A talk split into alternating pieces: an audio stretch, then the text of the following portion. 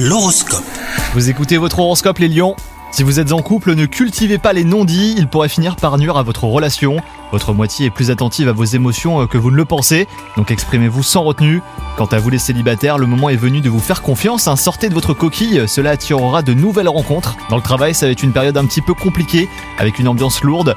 Vous pourriez être euh, la personne qui apaise les tensions et soulage l'atmosphère. Ne laissez pas les petites contrariétés du quotidien amoindrir euh, votre énergie. Prenez les choses comme elles viennent, ne faites pas de résistance, vous vous épuisez vainement. Pratiquer une activité pour vous défouler vous aidera à libérer les tensions. Bonne journée à vous